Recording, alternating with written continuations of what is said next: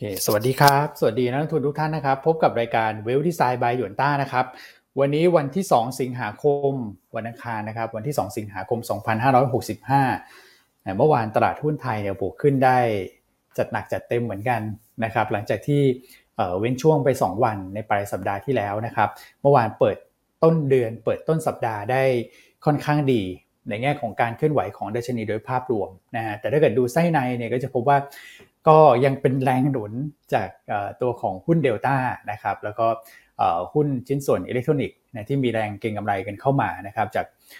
ความคาดหวังว่าผลประกอบการน่าจะออกมาสวยเหมือนกับตัวเดลต้าหรือเปล่านะครับแต่อย่างที่เราเรียนให้กับทุกท่านทราบนะว่าในแง่ของคาดการผลประกอบการไม่ว่าจะเป็นฮาน่าหรือ KCE ก็ดีเนี่ยนะครับอาจจะไม่ได้เหมือนกับเดลต้าซะทีเดียว นะครับการเก็งกำไรก็ต้องระมัดระวังด้วยนะฮะแล้วก็มีหลายกลุ่มนะครับเมื่อวานที่ปรับตัวเพิ่มขึ้นเด่นนะจากแรงเก็งกำไรบนความคาดหวัง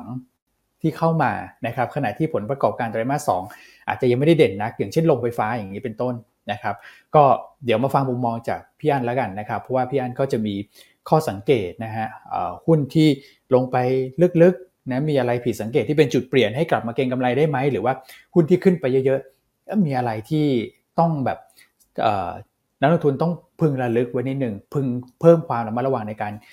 ลงทุนการเก็งกำไรกันไว้นิดหนึ่งนะครับเพราะว่าถ้าเกิดเกิดเหตุการณ์แบบนี้ขึ้นหุ้นอาจจะถอยกลับลงมาเร็วก็ได้นะก็เดี๋ยวรอฟังมุมมองจากทางพี่อันอีกทีหนึ่งนะฮะวันนี้ก็มีหลายเรื่องนะครับ แล้วก็เรื่องของการเมืองระหว่างประเทศก็ต้องติดตามแล้วแหละนะระหว่างสหรัฐกับจีนนะครับ เดี๋ยวรอดูว่ามีอะไรต้องอัปเดตกันเพิ่มเติม นะครับ ถ้าทุกท่านพร้อมแล้วเนี่ยก็รบกวนกันทุกวันเลย ก่อนเริ่มรายการนะครับ กดไลค์กดแชร์ให้กับรายการของเราด้วยนะครับ แล้วก็สมุดปากกาดินสอยังลบเอาให้พร้อมนะฮะวันนี้ก็มีเรื่องที่ต้องจดกันอีกเยอะแยะเลยนะครับเดี๋ยวมาคุยกันเลยนะครับ กับพี่อั้นแล้วก็คุณแม็กซ์นะครับ สวัสดียามเช้านะครับพี่อั้นครับ ครับ สวัสดียามเช้าคุณอ้วนคุณแม็กซ์ท่านผู้ชมทุกท่านนะฮะโหวันนี้ บทวิเคราะห์เยอะมากนะเมื่อเช้าจัดเต็มฮะเคลียร์งานแทบไม่ทันเลยคุณอ้วนใช่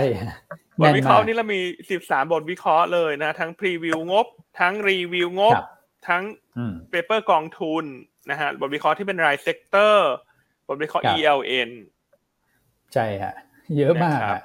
เยอะมากเลยฮะแล้วช่วงนี้เป็นช่วง e a r n i n g ด้วยเพราะฉะนั้นบทวิเคราะห์เราในช่วงนี้ก็จะมากกว่าปกติ นะครับเป็นฤดู high season ของนักวิเคราะห์ ใช่ครับนะครับโอเค แต่ถ้าเป็นแฟนคลับรายการเราเนี่ยยังไงไม่พลาดแน่นอน เพราะว่าแม้ว่าเอ่อจะเป็นไฮซีซั่นก็ตามเนี่ยแต่ว่าสาระสำคัญต่างๆ เราก็จะเก็บให้ครบเลยเพื่อที่จะมาเล่าให้ทุกท่านฟังในรายการใช่ครับนะครับใช่เลยครับเมื่อวานนี้ตลาดหุ้นก็ขยับขึ้นได้ต่อนะ ขึ้นมาใกล้ๆพันหกร้อยจุดละก็สอดคล้องกับที่เราประเมิน ตั้งแต่สัปดาห์ที่แล้วนะฮะว่า หลังจากผ่านเฟสไปเนี่ยตลาดหุ้นน่าจะมีรอบดีๆสักหนึ่งรอบการขยับขึ้นมาใกล้ๆพันหกเนี่ยก็เป็นเป้าหมายที่เรามองไว้ ครับผมนะครับอ่าแต่อย่างไรก็ตามภาพของอินเด็กซ์ที่ขึ้นมาเนี่ยต้องบอกว่าอาจจะไม่ได้สอดคล้องหรือว่าไม่ได้ถูกทิศถูกทางสักเท่าไหร่เนอะสิ่งที่เราประเมิน เพราะว่าอินเด็กซ์มันจะขึ้นมาเยอะ แต่ว่ามันเป็นขึ้นแรงจากตัวเดลต้าจะเป็นส่วนใหญ่ นะครับ เพราะฉะนั้นก็อาจจะทำให้นักลงทุนบางคนเนี่ยที่ไม่ได้ลงทุนในหุ้นอิเล็กทรอนิกส์ก็อาจจะไม่ไม่ได้รู้สึกว่าตลาดขึ้นเยอะขนาดนี้เลยหรอในสองวันที่ผ่านมาพี่อันพูดตรงใจหลาย ๆ คนเลยฮะผมว่าพูดตรงไหมใช่คือ SET Index มันขึ้นตามที่เราคิดนะ แต่ว่าราย sector เนี่ยมันไม่ได้ตามที่เราคิดสักเท่าไหร่อะคือกลุ่มโรงไฟฟ้ากลุ่มไฟแนนซ์เนี่ยโอเคเพราะเราก็มองว่ายิวลงมันจะเด้ง โอ้โห แต่คุณพี่เดลต้านี่เขามหัศจรรย์มาก นะครับเพราะฉะนั้นวันนี้เนี่ยคืออันทงต้องพูดตั้งแต่ต้นรายการและคงต้องเรามาระวังการปรับตัวลงของเดลต้าเพราะว่าเช้านี้เนี่ยมันมีประเด็นเข้ามากระทบเรื่องของคุณเปโรซี่ ซึ่งจะทำให้ประเทศในกลุ่มเอเชียเหนือเนี่ยไต้หวันฮ่องกงพวกนี้วันนี้จะอ่อนแรงนะครับอ่าแล้วเดลต้าก็เป็นบริษัทไต้หวันด้วยนะ อืมโอ้โหตรงเลย ใช่ไหมครับตรงเลยพี่อันคือเวลาขึ้นเนี่ยมันก็ขึ้นร้อนแรงเกินเหตุ เพราะฉะนั้นวันนี้อันคิดว่าถ้าคนมีอยู่ ก็อาจจะต้องรอหรือว่าแตะเบรกบ้างสำหรับตัวเดลต้านะครับอืมอืมอืมครับผมมีข้อสังเกตแรกเลยนะ ก็แชร์ประมาณนี้ก่อนครับผมนะต้นรายการ คือเวลาเราเห็นอะไรที่มันขึ้นร้อนแรงครับผิดปกติ เราก็อยากจะอยากจะเตือนนะนะฮะ คือมันไม่ใช่ว่าSET Index มาตามคาดใกล้ๆพันหกแล้ว ฉันจะเคลมทุกอย่างมันก็ไม่ใช่เนอะเพราะว่าภาพราย sector มันก็ไม่ได้ ตามที่เราคาดสักเท่าไหร่ ครับ ใช่นะคครัรับบโอเคนะอะก็สวัสดี ทักทายเล็กน้อยแล้วกันวันนี้นะฮะก็คุณพี่สุขีนคุณพี่แพมนะฮะคุณพี่สีเจ้าพญานะคุณพี่วอพา คุณพี่เฉลิมชัยนะครับอะคุณพี่ชัยระวีเชาวนี้เขาแซวอันมาว่าทำไมเช้านี้คุณอันหน้าผ่องกว่าปกติ ไปเพิ่มไฟแข่งกับคุณแม็กซ์มาหรือเปล่า เออ ไม่ยอมนะ พี่อันไม่ไม่ยได้อมเพิ่มมาเป็นอย่างนี้มาเป็นเดือนแล้วฮะ ไฟอันเยอะอยู่แล้วเออแหมโอเคแล้วคุณแม็กคุณแม็กเขาสุดจริงฮะ ไฟนี่แบบโอ้โหแล้วดู องค์หน้าองค์ผมเขาอื้อหือจัดเต็มทุกวันอืมอะคุณแม็กโอเคอะงั้นให้คุณแม็กครับสุดหล่อก็ทักทายหน่อยฮะเขาจัดไฟมาเต็มขนาดนี้คุณ ถ้าไฟขึ้นไหมฮะคุณแม็กใช่ โอ้โหฮะค่าไฟน่าจะขึ้นนะครับ เดี๋ยวรอดูบินเดือนนี้ครับ ว่าเป็นยังไงนะครับอืมมันแข่งไฟกันใช่ไหมฮะ เดี๋ยวสู้พี่อ้วนไม่ได้นะครับ เดี๋ยวผมต้องเนี่ยต้องไปจัดไฟมาดวงมาเริ่มเลยอันล่าสุดนะครับ อืมเอ๊ะถ้างั้นเราขอเก็บค่าไฟจากท่านผู้ชมรายการได้ไหมฮะ เดี๋ยวเอออะเพิ่งใครแซยิวนดีผู้ให้ชมคุณไปแม็กเก็บหยก ใครยินดีอืมให้คุณแม็กเก็บค่าไฟก็ขอเลขหนึ่งเข้ามาหน่อยฮะเช้านี้อ่าๆมีไหมมีไหมกดมีเลขมาหนึ่เนี่งยเข้ามาก่อนแล้วเลยครับ มายังไม่าก่อทันให้กดเลย เออ ใช่ครับครับผม โอเคอะเพิ่มค่าไฟกันหน่อยฮะอะตอนนี้เขายังไม่ปรับครันะบผมค่าก็ FT เออ อืม ขอคิดเป็นเลทพิเศษแล้วกันนะครับ บวกค่า FT ไปคูณสองไปอะไรอะไรประมาณนี้เอออ่านะครับผมก็ต้องบอกว่าอะตลาดหุ้นเมื่อวานนี้เนี่ย จริง ๆ แล้วก็อาจจะดูว่ามีบางอืมกลุ่มใช่ไหมครับที่ขึ้นดันตลาดขึ้นไปสองวันแล้วใช่ไหมครับ คือตัวของใช่เดลต้าวันก่อนหน้านี้ก็คือเกือบ ceiling ใช่ไหมครับเมื่อวานนี้ก็บวกไปเกือบเกือบสิบเปอร์เซ็นต์อีกนะครับครับแต่ว่าก็มียังยังมีกลุ่มอื่นนะยังมีหลายกลุ่มนะครับ ที่อืมขึ้นมาคือ index ขึ้นมาหนึ่งเปอร์เซ็นต์ นะครับหนึ่งจุดศูนย์เจ็ดแต่ก็มีหลายกลุ่มเหมือนกันที่ขึ้นมาเหนือหนึ่งเปอร์เซ็นต์ด้วยนะครับ ก็กลุ่มการเงินเนี่ย กลุ่มการแพทย์ปิโตรเคมีอสังหาก็มาเหมือนกันนะครับ ก็ถือว่าอือฮึคงได้กำไรกำไรไปพอสมควรแหละใช่ไหมครับ ถ้าสำหรับนักลงทุนที่ bet ข้าม week มานะครับ อย่างที่พี่อันเคยให้มุมมองไว้ก่อนหน้านี้นะครับ แต่ก็เราอาจจะมีประเด็นที่ระยะกลางแล้วกันนะครับ ที่จะมาแชร์กันด้วยวันนี้ว่าครับตลาดหุ้นจริง ๆ แล้วก็ยังมีความน่าดึงดูดอยู่พอสมควร นะครับเดี๋ยวจะเป็นประเด็นไหนเดี๋ยวผมจะมาแชร์เรื่องการรายการแล้วกัน แต่ว่าเป็นประเด็นที่ผมคิดว่า ถ้าเป็นนักลงทุนหยวนต้าเนี่ยคงคุ้นชินกันอยู่แล้วนะครับ ที่มันเป็นอืมจะเป็นลิงก์กับเรื่องของยิวด้วยนะครับ ก่อนหน้านี้อืมต้องบอกว่าครับข้อมูลสาระค่อนข้างเยอะมาก โดยเฉพาะปีนี้ใช่ไหมครับ ทางปัจจัยทางด้านเศรษฐกิจเนี่ยผมว่านักลงทุนแต่ละท่านนี่ก็คงแบบโอ้โหนะครับ ถ้ามีท่านไหนที่จดไว้ในไดอารี่เล่มเขียวเล่มแดงเนี่ยนะครับ ก็คงคุ้นชินกันละ นะครับ ว่าธีมการลงทุนในช่วงของที่เหลือของปีเนี่ยจะเป็นแบบไหนนะครับอืมครับผมโอ้โห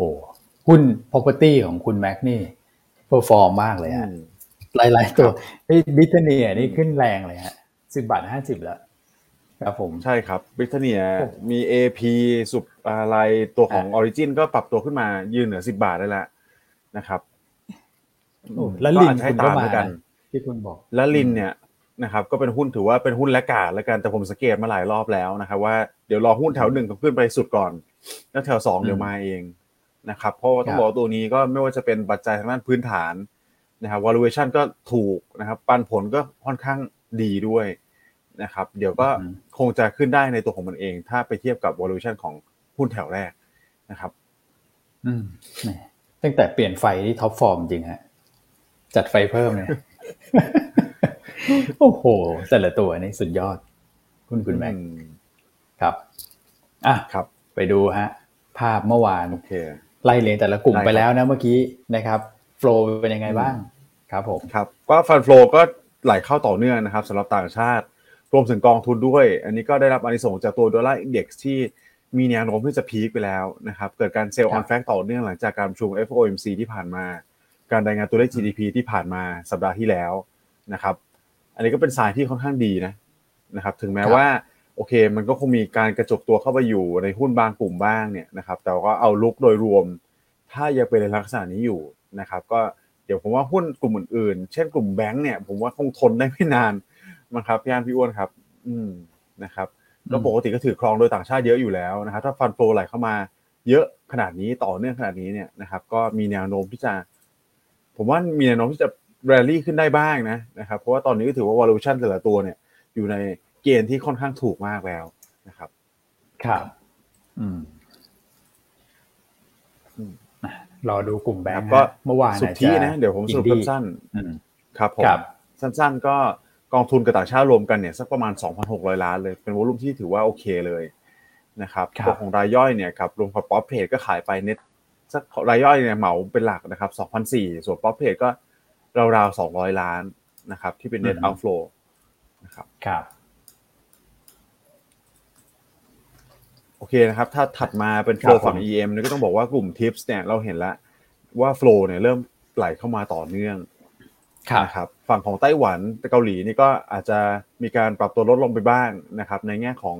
ตัวฟัน flow เนื่องจากเอ่อล่าสุดเนี่ยเราเห็นตัว NASDAQ เลยนะครับ อาจจะโดน แรงขายทำกำไรไปบ้างนะครับเนื่องจากแรลลี่ขึ้นมารีบาวขึ้นมาช่วงหลังเนี่ยค่อนข้างโดดเด่นนะครับ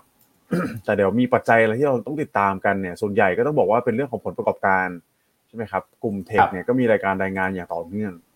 นะครับอืมแล้วก็เคลื่อนไหวด้วยผลเพราะว่าช่วงนี้เป็นผลประกอบการเป็นหลักแล้วแหละนะครับปัจจัยระดับมหาภาคใหญ่ๆเนี่ยผ่านพ้นไปเรียบร้อยแล้ว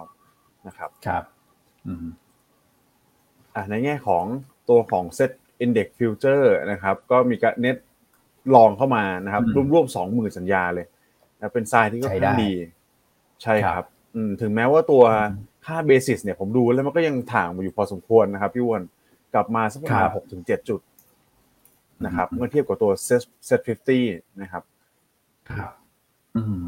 อืมอันนี้ก็เป็นประเด็นที่เราต้อง follow up ต่อไปเรื่อยๆแล้วกันสำหรับตัวของค่า basis นะครับแต่ว่าตัควรับที่ผมเป็นวอลุ่มไหลเข้ามาเยอะๆเนี่ยที่สังเกตเห็นได้เมื่อวานนี้เลย จะเป็นตัวของพันธบัตรนะครับบอลไหลเข้ามา5,200ล้านเลยครัอันบนี้ผมว่าไม่ไม่ไม่ค่อยแปลกเท่าไหร่แล้วล่ะนะครับเนื่องจากถ้าเราไปดูบอลยิวสหรัฐ2ปีกับอืม10ปีเนี่ยนะครับตอนนี้ตัวยิวลดลงอย่างมีนัยสำคัญนะคครัรับบล่าสุดอยู่ที่2.6%กว่าเท่านั้นเองนะครับสำหรับตัวของอืมสหรัฐลดลงมาเยอะมากนะครับอ๋อล่าครับล่าสุดผม2.52นะครับใช่ค หลุรับด2จุดไปได้สบายๆเลยนะครับ อันนี้ก็เป็นแรงผมว่ามีแรงซื้อกลับเข้ามาด้วยในฝั่งของพันธบัตรจากตัวของ recession fear ที่เราเคยเน้นย้ำกันไปก่อนหน้านี้ด้วยนะครับเลยเข้ามาเยอะนะถือว่าเยอะนะครับ ถ้าเกิด 5,000 ล้านสำหรับตัวของพันธบัตรนะช่วงหลังต่างชาติก็เอ่อค่อนข้างที่จะเบาอะนะอยู่ที่ประมาณสักพันต้นๆอะไรประมาณนี้นะครับ มีครับสลับขายไปด้วยวันก่อนหน้านู้นนะอ่า ก็เป็นภาพสอดคล้องกันไปนะครับเออย้อนไปนิดนึงเมื่อกี้คุณคุณแม็กพูดถึงค่า basis บางท่านอาจจะไอ้ค่า basis คืออะไรก็คือส่วนต่างระหว่างตัวราคาฟิวเจอร์นะครับกับตัวของสินค้าอิงนะอย่างถ้าเกิดคุณแม็กพูดถึงฟิวเจอร์ที่เป็น SET 50 Index Futures เนี่ยส่วนต่าง เราก็จะดูที่รุ่นที่ใกล้ที่สุดที่ active ที่สุดแหละนะครับก็คือซีรีส์ U หมดอายุเดือนกันยาปี 2022นะครับลบด้วย Set 50นะปกติก็ จะอยู่ระหว่างประมาณสักลบ6ถึงลบ5กว่ากว่าๆนะลบลบ4กว่ากว่าๆนะครับถ้าเกิดว่ามันย่อตัวมาข้างล่างเนี่ยมันก็อาจจะสะท้อนภาพว่ายังมีความกังวลอยู่บ้างแต่ถ้าเกิดค่า basis มันไต่ระดับขึ้นไปข้างบน แสดงว่าfutures เนี่ยเขามีความคาดหวังเชิงบวกรออยู่ครับนะเพราะว่าเพราะฉะนั้นเนี่ยเมื่อวานเนี่ยมันก็สะท้อนภาพว่าเออตลาดขึ้น แต่ฟิวเจอร์ดูเหมือนอืมว่าจะเอ่ออาจจะยังขึ้นตามได้ได้ไม่ดีเท่าที่ควร นะครับสถานการณ์แบบนี้มันจะเกิดขึ้นเมื่อเข้าใกล้แนวต้านนะครับ ก็ต้องดูว่าอืมจะผ่านหรือเปล่า ถ้าไม่ผ่านเนี่ยคนที่ short ไว้เขาก็เขาก็โอเคอะคือเขามา short ดักไว้ก่อน แต่ถ้าเกิดครับผมผ่านเขาก็ปิดกันไปนะเดี๋ยวเรามอนิเตอร์กันต่อสำหรับค่า basis นะครับอืมเห็นมีนักลงทุนบางท่านก็ ครับเบื่อพูดพูดเข้ามานะครับพี่อ้วนบอกว่าครับทำไมช่วงนี้เดลต้าไม่อยู่ในเซ็นห้าสิบล่ะ ถ้าอยู่ในเซ็นห้าสิบป่านนี้เขา long futures ไปเนี่ย น่าจะโกยได้เยอะกว่านี้ นะครับอ่าอืมนะใช่ไหมฮะก็ครับเงื่อนไขเงื่อนไขมีการปรับเงื่อนไขนะครับนะครับนะฮะเป็นเรื่องของเงื่อนไขการคำนวณดัครับชผมนี เพื่อลดความผันผวนไปนะครับครับอืมโอเคนะครับ SBL เดี๋ยวเรามาครับไปกันที่ตัวของ SBL นะครับ ก็เพิ่มขึ้นมา8 8,000 ล้านบาท แต่ก็ต้องบอกว่าอืมอินไลน์กับวอลุ่มตลาดนะครับวอลุ่มตลาดก็ครับ80,000 กว่าล้านนะครับเมื่อวานนี้ก็คือคักพอสมควร นะครับ แต่ส่วนใหญ่ก็เนี่ยก็คงไปกระจุกที่ตัวของหุ้นอิเล็กทรอนิกส์เป็นหลักนี่แหละนะครับสำหรับตัวที่เป็นท็อปวอลุ่มนะครับในแง่ของ SBL ก็จะเป็นตัวของ KBank ขีด R ครับ SCC ครับขีด R ปตทนะครับ CPO ขีด R แล้วก็อืมปตทขีด R KBank นะครับอืมอืมครับนะผมหุ้นก็จะเป็นประมาณนี้นะนะครับหุ้นตัวใหญ่ๆ หลักๆเลยนะครับอืมในส่วนของ NVDR 17 วันแล้วคครัรับบ แล้ววอลุ่มอืมก็ถือว่าหนาแน่นพอสมควรเลยนะครับเกือบเกือบ3,900ล้านเลยทีเดียวนะครับอืมก็กลุ่มหลักๆเนี่ยที่เป็นฝั่งของฝั่งซื้อเนี่ยก็จะเป็นพลังงานก็ปิโตรเคมีนะครับครับรวมถึงตัวของ AOT เนี่ยที่เข้ามาช่วยหนุนด้วยนะครับเอก็เป็นปตท IVL CPO นะครับสอพอนะครับส่วนฝั่งขายก็จะเป็นตัวของปูนใหญ่นะครับ KBank อืม Com7 Delta นะครับตัวของ SCB ครับผม คอมเซเว่นนี่ก็ถือว่าโอ้โหแรลลี่ขึ้นมาแรงพอสมควรเลยเมื่อวานนี้นะครับ โอ้นะครับไปมางบไตรมาสสองยังอาจจะดูเด่นต่อเนื่องนะครับ แล้วผมคิดว่าเอ่อหุ้นพวกนำเข้าสินค้าไอทีเนี่ยมันก็ได้เอ่อแรงหนุนเชิงเซนิเมนต์จากตัวของบาทแข็งด้วยนะครับ และราคาครับหุ้นก็พักฐานกันมา พอสมควรนะครับ ครับผมปิดสวยเลยฮะ อืมอืมใช่ครับ อะ เนี่ยก็ตอนนี้มีบอกว่าหลายเทรนด์ท่านผมว่ามันนะมันเริ่มมีการเก็งกำไรเรื่องของจุด bottom อืม out ใช่ไหมครับกดจุด bottom out ขครัองบฝั่งเนี่ย consumer discretionary กับ electronic ผมว่ามันเชื่อมโยงกันนะครับรวมถึงกลุ่มเทคด้วยก็ผูกผูกกันไปเลย เพราะว่าเขาจับมือกันลงมาก่อนหน้านะครับตั้งแต่ช่วงต้นครับปีแล้วทั้งเทคทั้ง consumer discretionary หรือว่าสินค้าฟุ่มเฟือยนั่นเองนะครับถ้าเราดูตอนนี้เนี่ยก็มีการ rally ขึ้นมาค่อนข้างเยอะ ถ้าจำกันได้นะครับพี่วอนพี่อันคือจุดครั bottom บจริงๆเนี่ย ตัว consumer discretionary ฝั่งสหรัฐเนี่ยลงไปเกือบเกือบ 40% year to date เลยนะครับอืมตอนนี้ก็เด้งขึ้นมาค่อนข้างเยอะนะครับหรืออยู่ติดลบแค่ประมาณสัก 20%เท่านั้นเองนะครับครัก็บได้รับ sentiment เชิงบวกจากปัจจัยนี้ด้วยนะครับ ผมว่าหลักๆเลยนะครับอืมครับผม โอเคอ่านนะครับ โอเคฮะเอ่อมีมีมีคำถาม เริ่มมีคำถามเข้ามาด้วยหลาย ๆ อย่าง นะครับแต่ว่าคำถามจากเรื่องของจีนเนี่ยดูเหมือนว่าจะจะจะจะดูมีน้ำหนักหน่อยนะครับพี่อันที่ถามเข้ามา อาจจะเห็นตลาดหุ้นฮ่องกงหุ้นตลาดหุ้นจีนปรับตัวลงในเช้าวันเนี้ยนะครับ ใช่ครับ ตลาดหุ้นอืมฮ่องกงกับจีนวันนี้ก็โดนกดดันอะนะครับ จากกรณีครับที่คุณแนนซี่เพโรซี่เนี่ย เมื่อวานที่เราคุยกันครับนะครับว่ามีสื่อรายงานออกมาว่าอาจจะไม่เดินทางไปไต้หวันนะครับ จะไปอ่าใช่เยือนแค่สี่ประเทศแต่แต่เช้านี้ก็มีหลาย ๆ สื่อ confirm แล้วทั้งรวมทั้ง สื่อในไต้หวันด้วยนะก็ confirm ว่าคุณเพโลซี่เนี่ยจะเดินทางไปเยือนไต้หวันเอาตัวลงมานะครับ ก็ใช่อืมก็คาดว่าจะถึงไต้หวันเนี่ยเอ่อสักเวลาประมาณสี่ทุ่มครึ่งที่ไต้หวันอือฮึนะครับอืมอ่าถ้าตรงกับเมืองไทยก็สามทุ่มครึ่งเพราะว่าเวลาเขาเร็วกว่าเราหนึ่งชั่วโมงซึ่งตัวเนี้ยแน่นอนว่าสร้างแรงกดดันให้ประเทศในกลุ่มเอเชียเหนือเช้านี้นะครับอืมเพราะว่าก่อนหน้าจีน ที่มีการพูดคุยระหว่างคุณสีจิ้นผิงกับคุณไบเดนเนี่ย ก็มีการออกมาส่งสัญญาณเตือนแล้วนะสำหรับทางคุณคุณสีจิ้นผิงว่าใช่การที่คุณเปโรซี่จะเดินทางมาเนี่ย มันจะเพิ่มแรงกดดันให้ทั้งสองประเทศ เพราะจีนมองว่าเป็นการแทรกแซงการเมืองของจีน อืมครับผมนะครับอืมเพราะฉะนั้นก็ต้องติดตามแหละ เรื่องนี้คงเป็นประเด็นร้อนในวันนี้ แล้วล่าสุดนะฮะก็ทางด้านจีนเนี่ยที่มีการซ้อมรบ ใช่ไหมฮะ ที่ตัวอ่าฮะบริเวณทะเลจีนใต้เนื่องแต่วันเสาร์ที่ผ่านมา ก็ล่าสุดก็เอ่อมีแผนเนอะที่จะซ้อมรบต่อเนื่อง ในวันที่สองถึงหกสิงหาคม อืม อืมครับ ครับ ดังนั้นวันนี้แน่นอนว่าถ้าเราเปิดดูตลาดหุ้นในภูมิภาคเนี่ย เวลามองตลาดหุ้นไต้หวันฮ่องกงหรือเอเชียเหนือจะมองแล้วปิดตาข้างหนึ่งก่อนอืมนะครับ อาจจะมองแล้วปิดตาครับผมข้างหนึ่งก็อยากจะให้โฟกัสที่เอเชียใต้ซะมากกว่า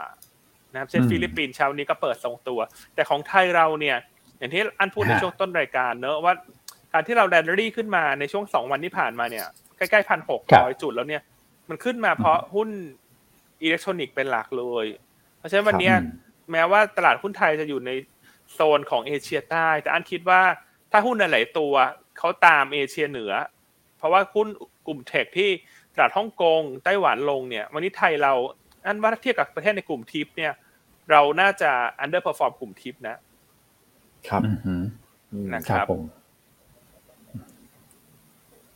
อืมอืมอืมอืมครับเพราะฉะนั้นก็ต้องติดตามนะครับว่าขึ้นมาเยอะคุณเปโรซี่จะเดินทางไปแล้วจีนจะมีการตอบโต้อย่างไร ก็อาจจะยังมีเวลาอยู่นะเหรืออีกหลายชั่วโมงอยู่เหมือนกัน เหมือนลุ้นในหนังเลยนะฮะว่าว่าไม่แวะได้ไหมอะไรอย่างนี้นะบินบินเลยไปเลยหรือเปล่าอะไรอย่างเงี้ยป่ะฮะอืมเพราะไม่แน่เพราะจใจริงๆเหมือนกันเลยจะ เลยจะแค่แค่อ่าแวะ แบบว่าแวะลงมาดื่มน้ำแล้วไปเลยหรือเปล่าฮะเพราะว่าก็ถึงช่วงเออดื่มต่อได้เครื่องอะไรอย่างเงี้ยสี่ทุ่มครึ่อะอืมจะแค่ต่อใช่เครื่องหรือเปล่าเชิงสัญลักษณ์หรือเปล่ามันก็ไม่แน่ใจติดตามข่าวแล้วกันตอบแทนคุณเปโรซี่ไม่ได้ อาจจะแวะอืมอืมเติมน้ำมันพอดีน้ำมันหมดพอดีมั้งฮะน้ำมันหมดด้วยความตั้งใจหรือเปล่าโอ้อะแต่แต่ประเด็นนี้เนี่ยมีผลอย่างมากนะกับการเมืองระหว่างประเทศนะครับ เพราะว่าครับ ไม่ค่อยมีมีท่านไหนที่ไปเยือนโดยตรง อาจจะมีไปแบบ conference call คือพูดคุยทางโทรศัพท์กันบ้างแต่ว่า การไปเยือนโดยตรงนี่เป็นเชิงสัญลักษณ์ แล้วพี่อันก็มองว่าถ้ากระทบเนี่ยก็คงจะเป็นกลุ่ม tech เป็นหลักเลยถูกไหมฮะเพราะว่าหุ้น tech ในจีนก็ไปจดที่อเมริกาค่อนข้างเยอะเหมือนกัน แล้วตอนนี้เขาเหมือนเขาก็ฮึ่มๆเอาเรื่องกฎระเบียบเรื่องอะไรพวกนี้มากันอีกแล้วอะฮะครับใช่ครับอืมคือคุณเพโรซี่ถือเป็น เจ้าหน้าที่ระดับสูงของอเมริกาเลยนะนะเพราะว่าตำแหน่งครับคือประธานสภาผู้แทนนะครับประคุธานณสภา ใช่ ซึ่งถ้าทางคุณเปโรซี่ไปเยือนไต้หวันในคืนนี้เนี่ยก็จะเป็นครั้งแรกที่ตัวแทนระดับครับสูงของสหรัฐเนี่ยไปเยือนไต้หวันในรอบ 25 ปีเลยนะฮะอืมครับ สุดๆมากประเด็นนี้อืมเนี่ยครับก็กลายเป็นว่าอืมเช้าเนี้ยข่าวคุณเปโรซี่นี่กรบทุกอย่างเลยฮะ ครับอืมนะฮะกรบหมดฮะไม่ว่าจะเป็นเรื่องของบุพเพสันนิวาสที่กำลังร้อนแรงอยู่ในประเทศไทยเนอะออกอั้นนะฮะเมื่อวานมีคนแซวไหมถามจริงถามจริง มีคนโทรมาแล้วก็จะมาถามก็ข้อมีมูลนิดก็หนึ่งฮะเขาก็ถามว่ากล้าเนอะอืมเล่นมุกเล่นมุกอะไรกล้าจังเลย สวยๆไป อืมอืมโอ้ นะครับคแต่ราวผมไปขออนุญาตตอบคำถามพี่หัสดินนิดนึงแล้วกันนะครับหุ้นที่ลงท้ายเมื่อกี้รูปขีด R เนี่ยก็จะเป็นตัวของ NVIDIA นะครับอ่าอืมคือไม่ใช่คือสัตว์เออตัวของที่พี่อ้วนเคยพูดไปก่อนอันนี้แล้วนะครับ ตัว deposit depository receipt ใช่ไหมครับ อันนี้ก็เป็นฝั่งที่เอ่อต่างชาติเขาซื้อเข้ามานั่นแหละนะครับ สรุปง่ายๆนะครับครับผมอะโอโอเคฮะ คุณแนนซี่จริงๆผมว่านะว่าประเด็นเรื่องเนี้ยอืมมันอาจจะครัมองได้สองสามมุมเลยนะครับไอตัวของยังไงฮะที่คุณเพโลซี่ไปไปทางไต้หวันเนี่ย อาจจะเป็นแรงอืมกดดันให้กับฝั่งจีน เพื่อแบบเป็นเลเวอเรจในการเจรจาเรื่องเทรดวอลผมว่าเป็นไปได้เหมือนกันนะครับอืมอืมเพราะว่าตอนนี้ก็ต้องบอกว่ายังไงจะมีการคุยกันครับต่อเนื่องใช่ไหมครับ คือถ้าสมมติว่าเอ่อไปกดดันเนี่ยนะครับในฝั่งของไต้หวันไว้ก่อนนะครับ แล้วก็ อาจจะใช้มาเป็นการต่อรองสำหรับตัวกำแพงภาษีก็เป็นไปได้นะเพราะว่าผมบอกเลยว่าสหรัฐเนี่ยจริงๆเขาอืมมีแนวโน้มที่อยากอยากจะลดอยู่แล้วแหละนะครับ ในแง่ของที่คือถ้าเขาลดง่าย ๆ ก็คือปัญหาเงินเฟ้อนะครับ มันก็จะครับคลี่คลายพอสมควรนะครับ ก็แล้วแต่อืมซีรีส์ไปผมยกตัวอย่างแบบ extreme case แล้วกันว่าถ้ายกหมดเลยไม่มีกำแพงภาษีเลยเนี่ยนะครับตรงเอ่อทั้ง supply chain ในตัวของเงินเฟ้อเนี่ยมันจะช่วยได้ค่อนข้างเยอะ นะครับอืมสินค้าทุกรูปแบบที่เขามีการเอ่อเก็บภาษีกันอยู่ระหว่างสหรัฐกับจีนเนี่ยนะครับ แต่ถ้าสมมุติว่าคลายหมดคุณไบเดนผมว่าเสียงน่าจะค่อนข้างดีขึ้นนะพอสมควรเลยนะครับถ้าปัญหาเงินเฟ้อมันคลี่คลายไปได้ แต่ว่าต้องบอกว่าสหรัฐเนี่ยเขาคงไม่ได้ยอมฝ่ายเดียว ในการที่จะไปลดตัวกำแพงภาษีลงทางที่จีนเนี่ยอืมจะมีเขาเรียกว่าเอ่อกำลังต่อรองเยอะนะครับ เพราะฉะนั้นอันนี้อืมอาจจะเป็นประเด็นทางด้านการเมืองแหละ ผมว่าหลักๆเลยครับนะครับ ก็ ติดตามกันต่อไปก็จะได้มองในสองแง่หนึ่งเลยเขาอาจจะมีการแทรกแซงเรื่องไม่อยากให้จีนเนี่ยไปไปไปยึดนะครับหรือว่าไปไปบุกรุกทางทางไต้หวันเพิ่มเติม แต่ก็ประเด็นที่สองเนี่ยผมว่าน่าจะลิงก์เข้ามาในประเด็นนี้ด้วยนะครับอืมครับผมอืมอืมโอเคฮะ โอเคนะครับก็จะเป็นอันนี้เป็นภาพของครับทางฝั่งไต้หวันกับจีนแล้วกันอืมนะครับอืมครับผม โอเคนะครับ เดี๋ยวถัดไปเดี๋ยวไปดูภาพตลาดต่างประเทศกันดีกว่านะครับพี่วอนพี่อันครับอะกลับมากลับมาครับผมตลาดต่างประเทศอืมตลาดหุ้นสหรัฐตลาดต่างประยุเทโรศปปิดลงไป ครับ คือจริง ๆ เนี่ยก็ต้องบอกว่าค่อนข้างแฟลตนะครับสำหรับตลาดเอ่ออืมตลาดสหรัฐนะครับ แล้วก็ทางฝั่งขอครังบยุโรปเนี่ยก็แฟลตเหมือนกันนะครับอืมอืมแต่ว่าคือประเด็นหลักๆ เนี่ย ผมว่ามีสองประเด็นด้วยกันฮะนะครับที่อาจจะเจาะลึกเข้าไปไม่ได้ ไม่ได้เกี่ยวกับการเคลื่อนไหวของตัวอินเด็กซ์โดยรวมมากนักนะครับแต่เป็นการ sector rotation มากกว่านะครับคือหนึ่งเลยนะครับจะเป็นเรื่องของ commodity ก่อนที่เมื่อวานนี้ตัวราคาน้ำมันเนี่ยปรับตัวลดลงมาค่อนข้างเยอะนะครับลงมาสักประมาณ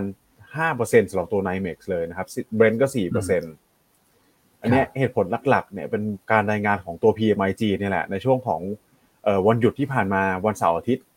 นะครับที่ออกมาเข้าสู่ภาวะ contraction อีกรอบหนึ่งหรือว่าการหดตัวครับนะครับสำหรับ PMI อืมภาคการผลิตนะนะครับที่รายงานออกมาอืม49 จุดเนี่ยกลับมาพลิกกลับมาจากเดือนก่อนนะครับอืมเดือนก่อนเนี่ยก็ยืนเหนือ 50 ได้ต้นๆ 50.2นะผมจำไม่ผิดนะครับตอนนี้ก็ลงมาเหลือ 49 แล้วก็เป็นความกังวลด้วยนะว่าในเอ่อตัวของดีมาเนี่ยมันจะมีการหดตัวลงไปหรือเปล่านะครับสำหรับประเทศจีนครับที่หนึ่งเลยมีการเอ่อล็อกดาวน์ไปก่อนหน้านี้ นะครับสองอืมก็คือตัวของภาคอสังหาริมทรัพย์ที่ยังเป็นปัญหาที่ยังไม่คลี่คลายนะครับครับอืมอันนี้ก็เป็นคีย์คีย์หลักๆ ที่มีเอ่ออืมสร้างความกังวลต่อตัวดีมาโลกนะครับ ครับผม เพราะฉะนั้นเนี่ยคือถ้าเราดูนะครับ วันนี้นะครับน้ำมันดิบลงมาเยอะ อาจจะเป็นแรงกดดันอืมให้ตัวของพลังงานต้นน้ำนะครับ พอสมควรเหมือนกัน อืมครับผมก็เป็น sector ที่ถูกกดดันนะ แต่ว่า sector ที่ผมว่าอาจจะมีการ ปรับตัวขึ้นได้บ้างก็อย่างที่เราเคยแชร์ไปก่อนหน้านี้แล้วนะครับ ตัวของแบบอืมเอ่อหุ้นที่มีต้นทุนเป็นตัวของพลังงาน โดยเฉพาะราคาครับน้ำเอ่อโดยเฉพาะตัวของน้ำมันดิบเนี่ยนะครับ อาจจะมีอืมการปรับตัวขึ้นได้บ้างนะครับ ก็เป็นการออฟเซตกันไปในเรื่องนี้นะครับอืมครับผมอ่าอย่างปูนใหญ่วันนี้ถามพี่อั้นดีกว่าว่าจะฟื้นได้ไหมครับ มีบางท่านก็ถามเข้ามา เมื่อวานปูนใหญ่ก็ถลาลงไปเหมือนกันนะครับ ส่วนหนึ่งก็อาจจะมาจากความกังวลเรื่องของ เอ่อเศรษฐกิจจีนที่ชะลอตัวลงด้วย ตามตัวเลข PMI ที่เอ่อสะท้อนออกมานะครับแต่อีกส่วนหนึ่งก็อาจจะถูกโบรกเกอร์ต่างชาติดาวเกรดลงมาด้วยนะนี่ก็เป็นเชิงเซดิเมนต์ไปนะครับแต่วันนี้ราคาน้ำมันลงมาแล้วเนี่ยนะลงมาใกล้แนวรับพอดีด้วยปูนใหญ่ 360 บวกลบพี่อันครับผม ครับวันนี้ก็น่าจะอืมทรงตัวได้เนอะหลังจากเมื่อวานนี้หลักๆ ที่ลงมาคงเป็นเพคราะรับเรื่องของการถูกโบรกเกอร์ต่างชาติดาวเกรดนะครับอืมอืม ซึ่งปุนครับใหญ่ก็ผมอีกไม่นานแล้วจะ X จะ XD แล้วนะครับ วันที่10สิงหาคม6บาทใช่ครับนะครับอืมเพราะฉะนั้นถ้าครับผมจะหาจังหวะรับเงินปันผลก็ดูน่าสนใจอยู่ แต่อันคิดว่าหุ้นเขาคงจะพักตัวอืมไปอีกระยะหนึ่งนะฮะเพราะว่าถ้าเศรษฐกิจจีนชะลอตัวลงเนี่ย ก็อาจจะกระทบต่ออมดีมานของธุรกิจปิโตรเคมี ในไตรมาสสามของปูนใหญ่ด้วยนะฮะแต่ว่าข้อดีของปูนใหญ่คือราคาหุ้นไม่แพงนะครับอ่าอืมราคาหุ้นไม่ใช่แพงครับแล้วน้ำมันที่ปรับตัวลงเมื่อคืนนี้เนี่ยก็อาจจะทำให้ นักลงทุนสถาบันเลือกหาที่พักเงิน ในหุ้นที่ได้ประโยชน์จากน้ำมันที่ปรับตัวลงครับนะครับพูดถึงเรื่องน้ำมันทั้งเมื่อวานนี้ตลาดหุ้นยุโรปครับกับสหรัฐเนี่ยก็เป็นลักษณะของการปรับฐานบ้างหลังจากสหรัฐเนี่ยขึ้นมาติดต่อกันก่อนหน้าสามวันทำการ เมื่อวานนี้ก็ปิดลบไปสัครักบผมเล็กน้อยนะฮะกลุ่มที่ปรับตัวลงเนี่ย จะเป็นกลุ่มของพลังงานอืมนะครับ เนื่องจากราคคารับน้ำมันดิบเนี่ยปรับตัวลงไปเกือบเกือบห้าเปอร์เซ็นเลยสำหรับตัว WTI และสาเหตุหลักเลย นอกจากที่เมื่อสักครู่คุณแม็กเล่าไปแล้วเรื่องกังวลเศรษฐกิจจีน ก็มีเรื่องของการประชุม OPEC Plus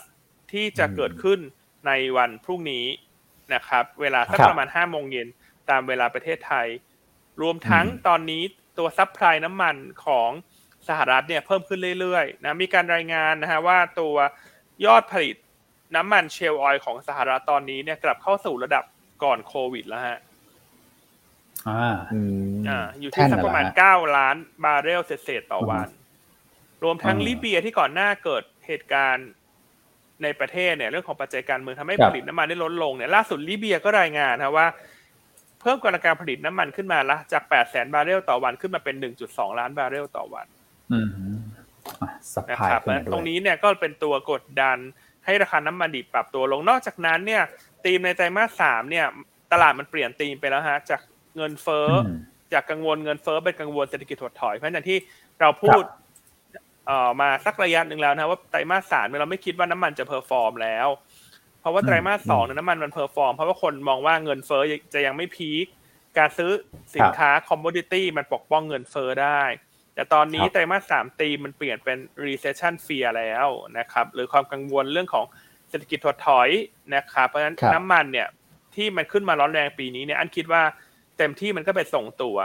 นะครับ การจะขึ้นไปแรงๆอีกครั้งหนึ่งเนี่ยมันต้องมีประเด็นเซอร์ไพรส์ตลาดจริง ๆ เช่นอืมรัสเซียเอ่อเขาทำอะไรที่สร้างความตกใจอืมนะครับครับแล้วน้ำมันก็ช่วงนี้ก็ดูค่อนข้างอ่อนแรงนะครับ แต่ว่าสิ่งที่แตกต่างคือถ่านหินกับแก๊สธรรมชาติก็ไม่ได้ลงตามนะ เพราะว่าอันนั้นเนยเขาได้แรงหนุนจากเรื่องของกรณียุโรปที่พึ่งพิงก๊าซในรัสเซียเป็นหลัก อืม อืม ครับครับผม เพราะฉะนั้นวันนี้ตลาดหุ้นไทยเนี่ย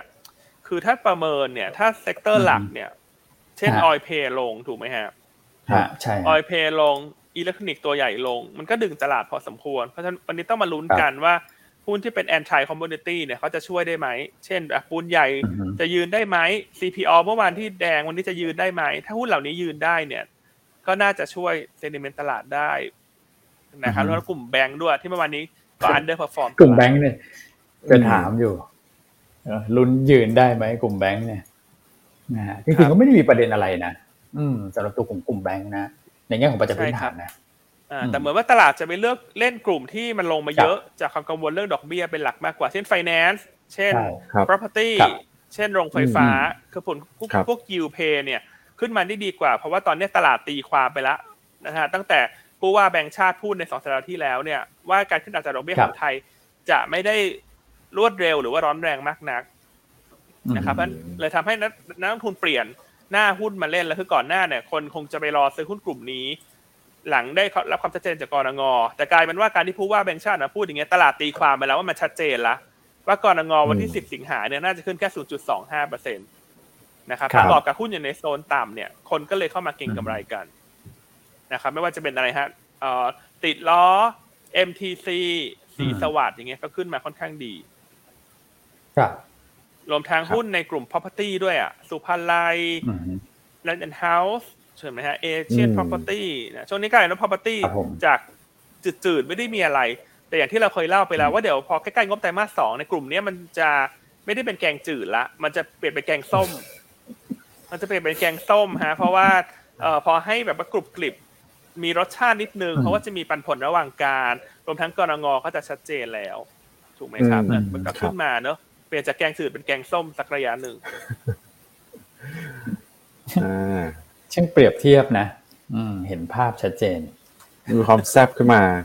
ใช่ไหมครับ มีความแซ่บขึ้นมา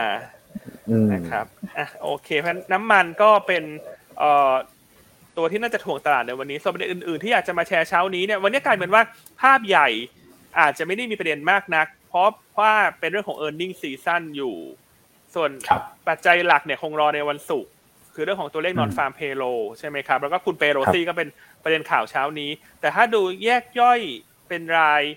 ตัวเนี่ย วันนี้มีประเด็นข่าวพอสมควรฮะนะครับอะเรื่องของเดลต้าเล่าไปแล้ว เรื่องที่สองเนี่ย วันนี้ให้ระวังแรงขายหุ้นกลุ่มไก่ อืมนะกลุ่มไก่ GFPT อะไรพวกนี้แหละฮะอ่าอืม GFPT นะครับเพราะว่านอกจากเงินบาทครับที่เริ่มกลับมาแข็งค่าแล้วเนี่ย ล่าสุดนะฮะมีรายงานเข้ามาว่ามาเลเซียเนี่ยที่ก่อนหน้าเขาห้ามส่งออกไก่จำได้ไหมฮะคุณแม็กคุณอ้วน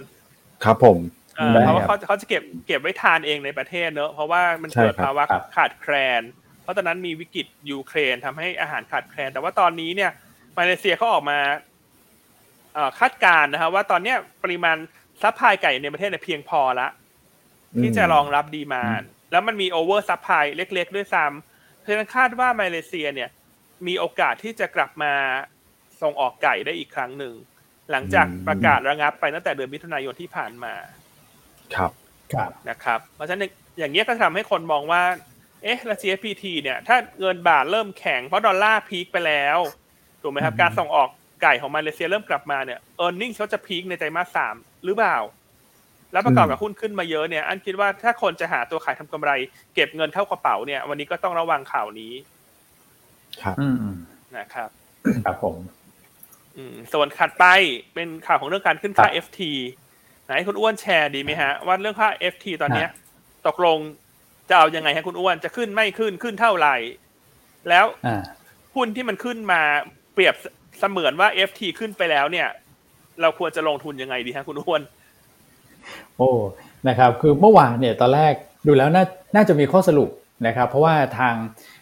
กกพเขาบอกว่าจะนัดคุยกันเมื่อวานนี้ แล้วก็จะสรุปข้อตัวเลขออกมาแล้วนะว่าเอาเป็นค่าไฟคือตอนนี้นักนักลงทุนฟังก็จะสับสนมากเลยตกลงเอาค่าไฟมาเลยค่าไฟฉันจะเท่าไหร่เนี่ยตอนนี้ 4 บาทต่อหน่วยนะครับออตอนแรกเนี่ยก็เห็นแชร์กันเยอะนะครับคิดว่าน่าจะสรุปได้ที่ 4 บาท 72 ต่อหน่วยนะครับก็จะเป็นในส่วนของค่าไฟฐานเนี่ยฐานค่าไฟเนี่ยสบาท 79 แล้วก็ค่า FT ที่เคาะกันใหม่ ก็จะอยู่ที่ 93.43 สตางค์ต่อหน่วย รวมแล้วเนี่ยค่าไฟจะอยู่ที่4บาท72 ต่อหน่วยนะครับ อันนี้คือค่าไฟที่ใช้ในช่วง 4 เดือนสุดท้ายของปีนี้นะฮะคือกันยาถึงธันวานะครับ ก็เมื่อวานสรุปก็คือยังไม่มีข้อสรุปนะครับ โดยทางกกพเนี่ยยังไม่ได้กำหนดด้วยนะครับว่าจะประกาศตัวเลขที่ชัดเจนเมื่อไหร่นะเพราะเขาบอกว่าก็ยังมีเวลานะยังยังมีเวลาในการพิจารณาเนี่ยอยู่อีกสักประมาณสัก หนึ่งถึงสองสัปดาห์ก่อนที่จะเริ่มใช้กันในช่วงกันยาคือต้องประกาศก่อนฮะต้องประกาศก่อนเดี๋ยวจะกระชั้นชิดเกินไปนะครับในยะของการเลื่อนเนี่ยก็คือเขามองว่า 4.72 บาทต่อหน่วยเนี่ยนะครับหรือค่า FT ที่ 93.43 สตางค์เนี่ยที่คิดกันขึ้นมาใหม่เนี่ยซึ่งอันนี้ยังไม่ได้จ่ายคือนี่กฟผนะคือในแง่ของผู้ประกอบการเนี่ยเขาบอกว่าภาระค่อนข้างสูง จากการทำเฮียริ่งนะพี่อันและภาคครัวเรือนตอนนี้ก็ภาระก็สูงอยู่แล้ว นะเขาเลยบอกเดี๋ยวขอกลับไปทบทวนตัวเลขใหม่ คือถ้าเกิดผมฟังแบบนี้นะผมตีความได้ด้านเดียวเลย แล้วแต่ถ้านักลงทุนตีความนะแต่ผมจะตีความได้ด้านเดียวเลยว่าโอ้ถ้าเกิดบอกว่าขั้นต่ำที่เขาเคาะกันออกมาเนี่ย 4.72 บาทต่อหน่วยสูงเนี่ยนั่นแปลว่าตัวเลขที่ออกมาหลังจากนี้มันน่าจะต่ำกว่านี้นะครับ ก็เลยคิดว่ากลุ่มโรงไฟฟ้าที่เขาเก่งกันเนี่ยเมื่อวานเนี่ยก็คือตัวเลข 4.72 แน่ๆแหละผมว่าที่เขาเก่งกันมาก่อนหน้านี้นะครับเพราะมันเป็นขั้นต่ำของการขึ้นเนี่ย มันก็มีโอกาสฮะที่จะถูกเซลล์ออนแฟกออกมาได้เหมือนกันครับพี่อันโอกาสที่จะไปเกินกว่านั้นเนี่ยผมว่ายากเพราะฉะนั้นก็ต้องระวังเนอะเพราะว่าต่อให้ออกมา 4.72 บาทค่าไฟฐานถูกไหมฮะบวก FT ไปละ 93.4 สตางค์ที่คาดว่าจะขึ้นหุ้นก็ขึ้นมารับข่าวไปแล้ว ใช่ ถูกไหมครับ แต่ถ้าออกมาต่ำกว่าคาด ครับ ก็จะยิ่งต้องระมัดระวังมากขึ้นนะ ถูกไหมครับใช่เพราะฉะนั้น ลงทุนก็ก็อย่าเทรดเพลินเนาะเพราะยิ่งขึ้นมาเร็วถ้าข่าวมันออกมากับทิศกับทางเนี่ย โอกาสที่หุ้นจะปรับตัวลงก็เป็นไปได้เยอะ นอกจากนั้นผลประกอบการไตรมาสสองของ B กริมกับ GPSC เนี่ย คาดว่าจะไม่สวยทั้งคู่เลยแม้ว่าจะฟื้นตัวจากไตรมาสหนึ่งในลักษณะ Q on Q นะ แต่ฐานของกำไรเนี่ยยังค่อนข้างต่ำเมื่อเทียบกับ year on year อยู่นะครับแล้วแนวโน้มครึ่งปีหลังเนี่ย ถ้าถามว่าการฟื้นตัวมันจะเร็วไหม ต้องบอกว่ามันก็ไม่ได้เร็วมากนะ เพราะว่าการปรับ FT เนี่ยมันเป็นการปรับเพื่อสะท้อนต้นทุนแก๊สที่เพิ่มขึ้นถูกไหมฮะ ครับอ่าซึ่งมันจะมีรอบในการปรับ เพราะฉะนั้นสิ่งที่ปรับในครึ่งปีหลังเนี่ยมันแค่ชดเชยราคาแก๊สที่เพิ่มขึ้น แต่มันไม่ได้เป็นส่วนเพิ่มให้กับมาจิ้นไปดีกว่าในอดีต ก่อนที่แก๊สจะขึ้น ครับใช่ไหมครับถ้าดูภาพตอนนี้เนี่ยราคาแก๊สธรรมชาติทั่วโลกเขาไม่ได้ลงนะคุณอืถูกไหมครับเพราะคุณจะได้ประโยชน์จริง ๆ เนี่ย มันต้องเป็นช่วงที่ FT ขึ้นต่อเนื่อง แล้วราคาแก๊สเริ่มลง แล้วงวดที่มันรอปรับ FT ลงในอนาคตเนี่ยตรงนั้นมาจิ้นมันจะถ่างออกเป็นพิเศษ แต่เรายังไม่เห็นภาพลักษณะนั้นเลยนะ ถูกไหมครับเพราะการที่จะให้เข้าไปเก็งกำไรเนี่ย ก็คงต้องเน้นเป็นระยะสั้นนะฮะอย่าเพิ่งไปมองว่าเขาจะกลับขึ้นไปที่จุดสูงสุดเดิมได้สำหรับหุ้นทั้งสองตัวเนี่ย คิดว่าจะไม่ได้เร็วขนาดนั้นหรอก อืม ครับแล้วถ้าเดี๋ยวเข้าสู่ช่วงปลายปีฤดูหนาว รัสเซียลดการส่งแก๊สให้ยุโรปเนี่ยราคาแก๊สธรรมชาติพุ่งขึ้นไปอีกเนี่ย FT การปรับมันก็เป็นการปรับตามหลังเท่านั้นเองทั้นกำไรมันจะถูกกดดันปีกระยะหนึ่งนะครับ เพราะฉะนั้นอันคิดว่าวันนี้นอกจากเดลต้าที่เราแนะนำให้เรามาระวังเนี่ย GPSC B กริมคิดว่าควรจะหาจังหวะขายทำกำไรออกไปเช่นกันนะครับแล้วสมมติถ้าถามว่าโรงไฟฟ้าจะซื้อจะซื้ออะไร อันคิดว่าก็ต้องมาพักในตัวที่ยังขึ้นน้อยฮะ เช่นวันนี้เราออกเสริมสร้าง power อ่าตัวนี้ก็เป็น laggard ยังขึ้นน้อยอยู่ถูกไหมครับ แล้วเขาก็เป็นโรงไฟฟ้าแบบ solar farm เนอะเป็น wind farm solar farm การปรับ FT ในประเทศเขาได้ประโยชน์ ต้นทุนก็ไม่ได้ขึ้นตาม เพราะต้นทุนก็เป็นแดดแสงแดดถูกไหมฮะหรือว่าจะไปเลือกเป็นพวกโรงไฟฟ้า conventional ก็ยังดูน่าสนใจกว่า เช่น EGCO เช่นราชบุรีครับนะครับส่วนคนที่เป็น SPP เยอะๆเนี่ยที่เก่งเรื่องค่า FT ขึ้นมาร้อนแรงเนี่ยให้ระวัง อืม อืมชัดเจนนะโยกกลุ่มให้เสร็จโยกโยกกลุ่มให้เสร็จเลย ขายแล้วบางทีท่านท่านฟังแล้วท่านเคว้งไงนักลงทุนเรานะฮะไปไหนดี เนี่ยโรงไฟฟ้า conventional เอโกลาบุรีมีปันผลกลางปีด้วยนะครับหรือถ้าเกิดใครใช่ครับชอบแบบแกงส้ม แกงส้ม ซิ่งๆหน่อยก็เอ่อตัวเล็กหน่อยก็เสริมสร้าง power งบดีด้วยใช่ไหมพี่อันไตรมาสสองใช่ครับไตรมาสสองกำไรปกติก็สวย จะมีกำไรพิเศษครับ จากการขายโรงไฟฟ้าตัวฮิดากะออกไปด้วยนะ นะครับ เพราะฉะนั้นวันนี้อันว่าตลาดชุลมุนน่ะ ถ้ามุมมองอันนะวันนี้ตลาดหุ้นไทยชุลมุน เพราะมันจะมีการทั้งโยก sector ทั้งคนที่พยายามทำกำไรทางลงเนื้อะทำ SBL ทำ block trade ฝั่ง putแล้วประกอบกับพอหุ้นมันเด้งขึ้นมาเยอะในช่วงเนี้ย คนที่เล่นฝั่ง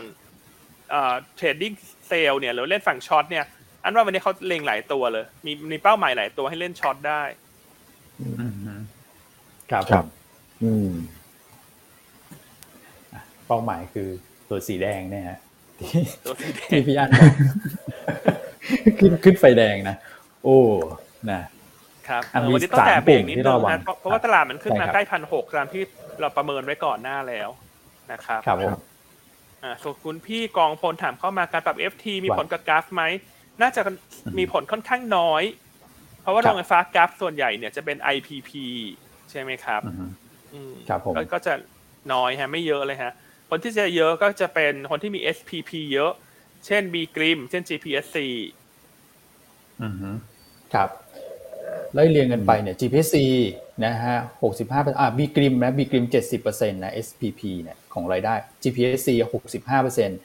นะครับ แล้วก็เป็นรองลงมาก็จะเป็น CKP แล้วก็ค่อยเป็น Gulf อย่างเงี้ยครับพี่อันครับล่าอืมอืม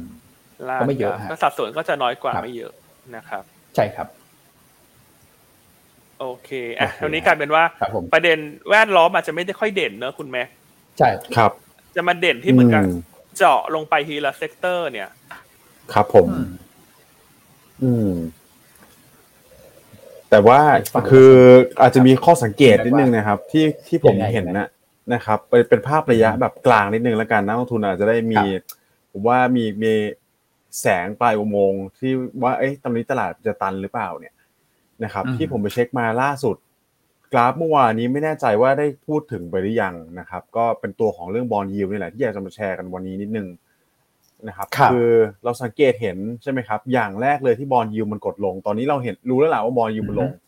นะครับแต่บอลยิวลงใช่เกิดอะไรขึ้นนะครับหนึ่งเลยคือครับตัวของ e a r n i n g yield gap ใช่ไหมครับอืม e a r n i n g yield gap มันก็จะกว้างขึ้นนะครับ พูดในอีกนัยยะหนึ่งก็ก็คือตัวของ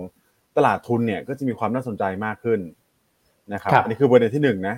ประเด็นที่สองอืมที่ผมไปแท็กมาแล้วผมว่าน่าสนใจมากๆเนี่ยตอนนี้คือตัวของ real yield ที่เราเคยพูดถึงกันอ่าเรียวยิวนานเป็นยังไงแล้ว real yield อืมนะครับ real ครับ yield สิบปีสำหรับพันธบอืมเอ่อตไอตัวของพันธบัตรสหรัฐเนี่ยนะครับ ตอนนี้ลงมาเหลือแค่ 0.1%ครับพี่วันพี่อันอืม ศูนย์จุดหนึ่งเปอร์เซ็นเกือบครับผมเข้าใกล้สภาวะติดลบอีกรอบหนึ่งแล้ว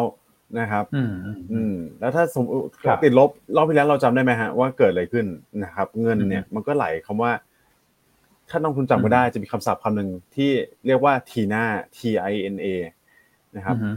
there is no alternative นะครับ ก็คือครับถ้าพันธบัตรไม่ใช่ทางเลือกการลงทุนของคุณและทางเลือกการลงทุนอืมคุณน้อยลงเรื่อยๆ ตลาดทุนก็มีความอืมน่าสนใจเพิ่มขึ้น นี่คือประเด็นที่สองนะนะครับ ส่วนอืมประเด็นสุดท้ายเนี่ยครับผมนะครับ ก็ตัวของบอลยิวที่มันกดลดลงมาเนี่ยจะส่งผลยังไงบ้างนะครับ ก็ต้องบอกว่าอืมอะหนึ่งหนึ่งแล้วใช่ไหมครับ ตัวตัวของ earning yield gap ใช่ไหมอืมสองบอลยิวสามเราเคยแชร์กันก่อนหน้านี้แล้วเรื่องของกองทุนนะครับ กองทุนอืมเนี่ยต้องบอกว่าถือสัดส่วนแคชค่อนข้างเยอะนะครับ แล้วก็จะมีอืมสิ่งที่พี่อันเคยพูดไปก่อนหน้านี้เลยถ้าแล้วผมจำได้จำได้ไม่ผิดน่าจะรายการของพี่เนาครับนะครับอืม fear of missing out หรือว่า FOMO อืมครับอืมนะครับอืม ทุกคนมีเงินอืมมีเงินมีเงินสดเยอะใช่ไหมครับ แต่ว่าค่าพันธบัตรมันไม่เอื้อแล้วเนี่ย ก็แน่นอนว่าเงินทุนเนี่ยที่เขาถือกันเยอะๆเนี่ย ก็มีโอกาสที่ครัจะบไหลกลับเข้ามา equity เหมือนกัน เพราะฉะนั้นนี่เป็นภาพของระยะกลางนะครับ ที่ผมมองอืมว่าอาจจะมีแรงหนุนให้ต่อ ก็อาจจะอาจจะไปเหมาะเจาะสอดคล้องกับการประชุมของ Jackson Hole กับตัวของอืม FOMC ครั้งถัดไปพอดี เพราะฉะนั้นก็ยังไม่ได้บอกว่า เอ๊ะก็ขึ้นมารอบนี้แล้วมันจะจบรอบหรือยังเนี่ยโอเคอืมมันอาจจะ ไซด์เวย์นะครับสลับแกว่งกันครับไปบ้าง แต่ว่าระยะกลางเนี่ยอืมผมมองว่ามันยังมีปัจจัยหนุนอยู่พอสมควรนะครับ อ่า อันนี้ก็อืมเหมือนเป็นปัจจัยที่ช่วยจำกัดดาวไซด์แล้วกันนะ เพราะว่าหุ้นขึ้นมาเยอะต้องมีพักนะแต่คุณแม่ก็เสริมประเด็นนี้ว่าพักมาก็มีมีประเด็นเนี้ยที่มันจะทำให้ไม่ใช่พักแล้วถลาลงไปเหมือนเดิมอีกนะครับ เพราะว่าพักมาก็จะมีแรงซื้อสู้เข้าไปนะครับอืทั้งหมดทั้งมวลก็เดี๋ยวรอติดตามนะตัวเลขเศรษฐกิจ นะการจ้างงานย้ำอีกทีหนึ่งวันศุกร์นี้นะครับ แล้วคุณพี่บุญหลายเขาพูดวันไหนนะฮะพี่อั้นเดี๋ยวจะต้องตั้งใจฟังอย่างละเอียดอีกแล้วเนี่ย คุณพี่บุญหลายคืนเยนี้ฮะประมาณคืนนี้ตีห้าอ่าตีห้าสี่สิบห้าฮะอืมเนี่ยแหละซึ่งก็จะซึ่งก็จะไปครับรีเฟกตลาดเอเชียพรุ่งนี้เช้าอือืมมเพราะว่าเขาพูดครับตอนผมอเมริกาปิดไปแล้วเหมือนกันฮะอืมอืมอืมนะฮะเอาใจช่วยพี่บุญหลาดนะอืมเอาใจช่วยฮะเอาใจมั่นช่วยใจคุณเศรษบุฐญหลาดกิจช่วสางนี้รัฐหน่อย พูดอะไรค่อนข้างเป็นเชิงบวกใช่ไหมครับครับส่วนตลาดเนี่ยใช่อันว่ามันก็ขึ้นมาสองครับวันแหละ มันก็พักรอบบ้างแต่ภาพของเดือนสิงหาคมเนี่ย เราก็มองว่ามันน่าจะเป็นไซด์เวย์ทูไซด์เวย์อัพนะ เพราะมันครับผ่านเรื่องที่อืมเอ่อร้อนแรงไปแล้วเรื่องของเฟดในการขึ้นอัตราคดรัอบกเบี้ยนะคครัรับบผมคือดีซะด้วยคือถามซ้ำที่ตลาดจะพักบ้างอ่านะฮะเพราะว่าอืมใช่เพราะว่าสองวันที่ผ่านมาตลาดขึ้นมา อันว่าหลายๆท่านอาจจะ เอ๊ะนี่ตลาดขึ้นจริง1,600หรือเปล่าเนี่ย ทำไมเออหุ้นในพอร์ตทำไมถึงขยับลงเนอะไม่ว่าครัจะบเป็น CPO ถูกไหมฮะอ่า K Bank เนอะคือตลาดมันขึ้นมาใช่แบบมันไม่ได้ healthy อะคุณนะครับครับอ่าฮะอืมอืมเพราะฉะนั้นวันนี้เนี่ย ถ้าหุ้นที่จะมีโอกาสถูกขายเนี่ย คุณก็ต้องแยกแยะนิดนึงนะ ถ้าหุ้นคุณไม่ได้ขึ้นมาอืมแต่ถ้าตลาดโดยรวมมันลงเยอะคุณก็อย่าไปตกใจเยอะเนอะเพราะว่าตอนครับ index ขึ้นเยอะๆหุ้นหุ้นคุณไม่ได้ขึ้นเยอะอืมนะครับ ถูกต้องฮะ อาจจะต้องแยกนิดนึงเนาะจะได้ไม่ได้ตกใจขายตามทุกอย่างอืมที่มีในพอร์ตครับผม ครับแต่ถ้าไอ้พวกเนี้ยที่พี่อันบอกครับถ้ามันลงมาจริงๆก็ถือว่า โดยเฉพาะกลุ่มอิเล็กทรอนิกส์เนี่ยนะครับที่ดันตลาดขึ้นมาเนี่ย ถ้ามีการพักฐานขึ้นไปบ้างเออลงไปบ้างเนี่ยแล้วมัน rebound ขึ้นมาใหม่เนี่ยอาจจะเป็นการ rebound ด้วย sector อื่นๆที่เป็น fundamental แบบจ๋าๆแล้วอันนี้ก็อาจจะเป็นการที่นักลงทุนคงได้กำไรกำไรไปทั่วหน้านะ นะครับอืมว่าไม่ไม่ใช่แบบว่ากระจุกตัวอยู่ใน sector sector เดียวอะไรอย่างเงี้ยนะครับที่ดันตลาดขึ้นมาค่อนข้างเยอะครับอืมครับส่วนคุณพี่ GS ถามเข้ามา KCE ซื้อได้ไหมว่าอันว่า KCE ลองงบออกอาทิตย์หงบไหมน้าพี่อั้อันนว่าลองงบออกดีไหมฮะ คืออมคนจะ trading เขา trading ขึ้นมาสองวันละแล้วอันคิดว่างบครับไม่น่าจะดีเท่าไหร่ไตรมาสเนี้ยครับ อันว่าไม่เอาอะ อันไม่เอาเลยนะ ถ้าเลเวลอืมตรงเนี้ย อันคิดว่ารอไม่ตามหลังงบไปเลย เพราะงบก็จะออกอาทิตย์ครับหน้า คือไม่ตามแล้วอะ ยกเว้นว่า เขาลงมาลึกๆอะอะตามหกสิบาทอืมเราอาจจะมาลองมาพิจารณาดู แต่สมมติถ้ามันครับค่อมรอบตรงเนี้ยคุณ การที่หุ้นมันขึ้นมาแล้วแต่จากเรื่องของการตามเดลต้าเนอะแล้วมันค่อมรอบงบสองสัปดาห์หน้าเนี่ยอันเลยคิดว่าเออถ้ามันลงระหว่างทางถ้ามันลงไม่เยอะเราก็ไม่อยากเอาไงว่าถ้าไปเอาแล้วอาที่หน้างบออกมาตามเราคาดอืมก็ไม่กล้าจะคิดเลยว่าสภาพเขาจะเป็นยังไงฮะเสือวันแฟกกันอีกครับอืมเพราะฉะนั้นอันไม่เอาอะอืมยกเว้นจนกว่ามันจะลงมาลึก หรือว่าครับรองบออกไปก่อนเทียบอืมครับเราโดยพิจารณาราคาในกระดานเทียบด้วยนะครับอืมครับอ่าส่วนครับ SCC ผมเมื่อวานลงเพราะเรื่องเอ่อถูกโบรกเกอร์ต่างชาติดาวเกรดเนอะพูดไปแล้วในช่วงต้นรายการ ก็อาจจะรอนิดนึงนะครับ แต่วันนี้น้ำมันเมื่อคืนนี้ลงแรง SCC ก็อาจจะเริ่มยืนได้ เพราะว่าเป็นหุ้นที่ได้ประโยชน์จากน้ำมันลงอืมนะส่วนตัว TK มีความเห็นด้วยอะคุณพี่ครับมิงถามเข้ามาข่าวอัปเดตว่าเรื่องของสคบตอนนี้ยังเงียบอยู่ใช่ไหมฮะคุณอ้วนก็อาจจะถูกเลื่อนออกไปก่อน ใช่ ใช่ครับครับยังเงียบอยู่เลยฮะ ครับผมอืมแต่ข้อดีคือการเลื่อนออกไป ยังไม่ได้ข้อสรุปเขาก็จะเก็บดอกเบี้ยใน rate ใน rate เดิม ถูกไหมฮะ ใช่ ใช่ฮะอ่านะครับคือแล้วผลกระทบเพราะปีฉะนั้นนี้ก็น้อยครับใช่เพราะฉะนั้นไม่ได้เป็นปัจจัยลบนะฮะเพียงแต่ว่า overhang มันก็เลยยังไม่ชัดเจนเท่านั้นเองราคาหุ้นถือว่าไม่แพงแล้ว PE อยู่ที่ประมาณสิบเท่าเอง ใช่ไหมครับ dividend ครับ yield ก็สักสี่เปอร์เซ็นต์นะครับ ก็อาจจะติดตาม ควบคู่แบบกลุ่มไฟแนนซ์ที่มัน rebound ขึ้นมา เพราะเก็งเรื่องกนง.ในสัปดาห์หน้า ก็ TK ก็ยังถือว่าขึ้นช้ากว่ากลุ่ม อืมครับผม โอเคอะมีประเด็นอื่นๆอะไรเสริมครับไหมมีเรื่องฝีดาดลิงใช่ไหมคุณแม็กฝากคุณแม็กอ๋ออัปเดตใช่นิครัดบนึงถึถึงแม้โอ้จะไม่ก็เกี่ยวกับเกี่ยวกับไทยสักเท่าไหร่ แต่ก็คิดว่าควรจะต้องเล่าให้ทุกคนฟัง เพื่อที่จะให้ทุกคนมีความระมัดระวังตัวมากขึ้น ได้ครับอ๋อก็ล่าสุดเนี่คยรับคือในรัฐของแคลิฟอร์เนียที่สหรัฐ นะครับก็ประกาศมาแล้วว่าเป็นสภาวะเขาเรียกว่า state of emergency อะหรือว่าเป็นสภาวะฉุกเฉินแล้วกันเรื่องเรื่องแบบการเตือนการแพร่ระบาดนะครับของตัวอืม monkeypox ใช่ไหมครับครับตัวฝีดาดลิงนั่นเองครับนะครับที่มีการอืมระบาดเพิ่มขึ้นมาเรื่อยๆแล้วนะครับก็อันนี้ก็ตามจากตัวของนิวยอร์กกับอิลลินอยส์ที่เริ่มมีเริ่มมีประกาศให้เริ่มระมัดระวังนะครับก็อันนี้ก็เป็นถือว่าเป็นโน้ตไว้แล้วกันนะครับก็ครับอย่างที่เราทราบกันอยู่แล้วว่าฟีดาด ลิงเนี่ยถึงต่อให้มันเริ่มจะมีเทรนด์การระบาดเพิ่มขึ้นมา แต่ว่าเราอย่าไปเปรียบเทียบกับตัวของโควิดนะครับเพราะว่าโควิดเนี่ยมีการระบาดในอัตราที่มันติดต่อกันง่ายกว่าเยอะนะครับถ้าผมจำไม่ผิดเนี่ยมองกี้พ็อกเนี่ยนะครับหนึ่งหนึ่งท่านเนี่ยอาจจะไปติดได้แค่เอ่อในอัตราที่มันน้อยกว่าเยอะสิบท่านติดหนึ่งท่านอะไรอย่างเงี้ยนะครับอืมอืมเพราะฉะนั้น มันมันเป็นเป็นประเด็นที่เดี๋ยวเรา follow up ให้ต่อเนื่องแล้วกันนะครับสำหรับการแพร่ระบาดของตัว monkeypox แต่ว่าตอนนี้ก็ต้องบอกว่าในฝั่งของเอเชียเราก็ยังไม่ได้มีเยอะนะครับ โดยเฉพาะโดยเฉพาะเอเชียเอ่อตะวันออกเฉียงใต้เนี่ยอืมเพราะฉะนั้นบ้านเราก็คงยังไม่ได้มีมีความกังวลมากนักนะครับ แต่ว่ายังไงก็เป็นปัจจัยที่อยากให้คอยมอนิเตอร์ไว้ละกัน แต่เราก็จะช่วยมอนิเตอร์อยู่แล้วแหละนะครับ ถ้ามีอะไรที่มันเกิดการระบาดที่มันรุนแรงขึ้นมานะครับ ใช่ครับ ครับผมก็ขอให้ไม่ระบาดแล้วกันเนอะอืมโอ้โหไม่ไม่เอาแล้วพี่อันไม่ไหวแล้วตอนนี้โรคโรคเยอะเหลือเกินนะฮะตอนนี้เออครับอันนี้ก็ต้องติดตาม ก็สวัสครับผดีมทักทาย ทุกครับท่านนะวันนี้คนเข้ามาดูค่อนข้างแน่นอืมทีเดียว เกือบสามพันท่านแล้วฮะ ช่วงไลฟ์สดฮะอืมนะฮะครับผมสงสัยวันนี้ทุกคนก็จะมารอฟังว่า ออันเขาจะแนะนำอ๋อหุ้นอะไรหรือเปล่าฮะอ๋ออันเนี่ยอ่าวันนี้ใครรอฟังอือมอันแนะนำหุ้นขอเลขเก้าเข้ามาหน่อยฮะวันนี้อืมบรรยากาศดูตึงเครียดจังเลยในรายการเพราะเหมือนคนอาจจะเห็นข่าวไงอูมีทั้งข่าวคุณใช่เปโรใช่ใช่ซี่เนอะทั้งฝีครับดาดลิงถูกไหมฮะอืมทั้งแบบเรื่อง FT จะปรับไม่ปรับแล้วหุ้นมันทะยานขึ้นมาหมดเลยอะ ถูกไหมฮะ ครับอืมครับ อืมอืม ก็อย่ากังวลไปใช่ครัฮะบตลาดก็มีขึ้นมีลงอย่างนี้แล้วฮะตัวไหนที่มันขึ้นมาเยอะเราก็เตือนนะว่ามันขึ้นมามาเพราะเรื่องนี้ แต่ถ้าเรื่องนี้มันไม่เกิครัดบอืมก็ต้องเทรดดิ้งลงอะเทรดดิ้งมันมีทั้งขึ้นอือฮึทั้งลงสลับสายเทรดครับ ครับผมsentiment โดยภาพรวมก็ครับถือว่าฝั่งเอเชียด้านล่างก็ไม่ไม่ได้แย่มากนะฮะคือครับโดยเฉลี่ยติดลบแหละ ก็ลบประมาณสัก 0.2เปอร์เซ็นต์มีฟิลิปปินครับผมบวกอยู่นิดนึงนะครับอะอืม ลุ้นกัน ให้เราเกาะทางฝั่งเอเชียด้านล่างไปนะฮะครับ